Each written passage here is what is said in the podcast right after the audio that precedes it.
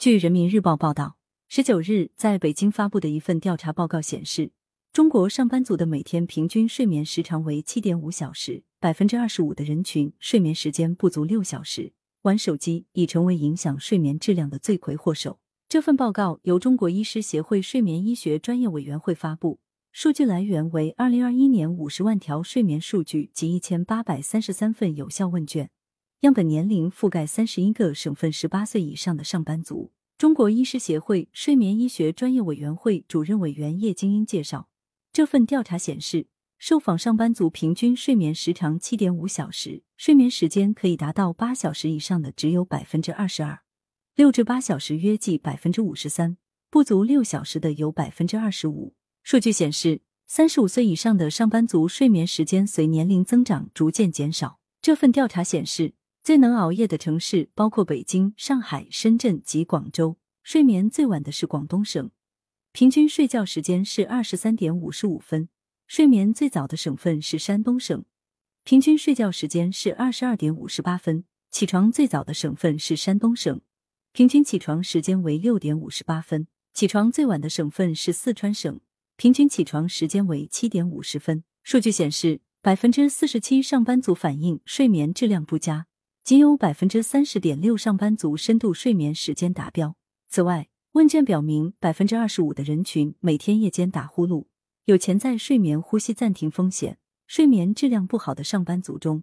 百分之五十一点六表现为记忆力下降，百分之四十七点八表现为注意力不集中。睡眠时间小于六小时人群中，百分之二十五点五存在超重。睡眠时间低于六小时上班族中，百分之四十五的人面部肌肤出现问题。调查还列举出受睡眠困扰的十大行业。教培从事者、销售人员、服务人员、互联网行业、建筑工人等体力劳动者、医务人员、公务员、金融从业者、创业者、企业管理者。此外，调查显示，有孩子的上班族睡眠时长明显低于无孩上班族。中国科学院院士、北京大学第六医院院长陆林介绍，睡眠是一种高度保守的生命现象，与生物进化、物种繁衍和个体生存发展等密切相关。睡眠脑功能在正常生命活动及重大疾病发生中都发挥重要作用。陆林介绍，随着社会快速发展，导致人们的精神压力增加，睡眠觉醒障碍发生率升高。这与很多精神疾病，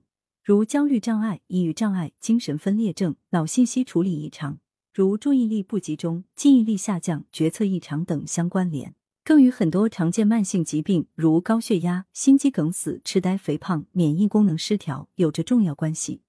因此，睡眠觉醒障碍是不容忽视的慢性杀手。专家介绍，最常见的两种睡眠障碍类型为失眠障碍和睡眠呼吸障碍。在我国六十岁以上的老年人群中，睡眠障碍的发生率约为百分之三十五点九，青少年睡眠障碍发生率为百分之二十六。对于睡眠障碍的治疗，陆林表示。目前从事睡眠诊疗的医务工作者多是呼吸科、口腔科、耳鼻咽喉科、精神科等学科的医生，并非睡眠医学专业背景，对睡眠疾病的识别存在一定的偏向性。他表示，将睡眠医学作为一门独立的学科体系，是保障睡眠医学蓬勃发展的必要途径。应搭建规范化、标准化、整合多维度指标的睡眠相关数据库及研究平台。并建立及预测、诊疗和康复的多模态单共病一体化的信息挖掘方法，